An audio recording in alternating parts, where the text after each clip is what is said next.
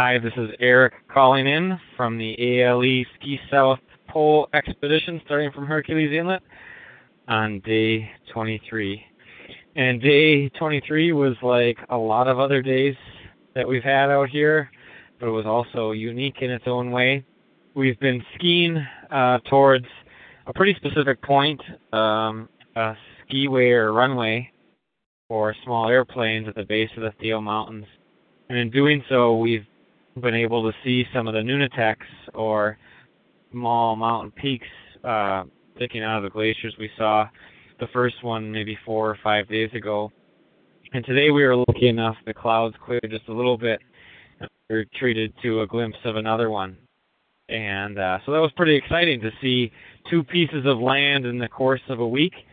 And we are looking forward to seeing more as we ski south um, to, to basically the base of some of the Thiel, Thiels themselves. So that should be pretty interesting to see actual terra firma. Otherwise, we are completely immersed in our daily routine. Wake up, ski, stop, eat, ski, stop, eat. There's a few other things that go on in that process.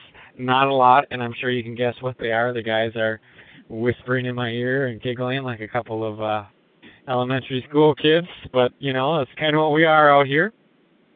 But um, overall, things have been going really well. We've been uh, melding as a team and splitting up a lot of the responsibilities. One of which is cooking, and today it was my uh, turn to cook. So basically, just boiled water all night, which was a lot of fun and tomorrow it will be Dong, and then the next day it will be Bill, and then it'll be me and Dong and Bill. You kind of get the picture.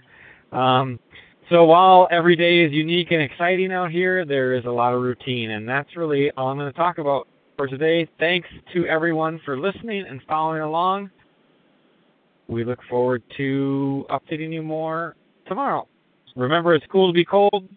Save the poles, save the planet. Think snow. For more information, please visit savethepoles.com.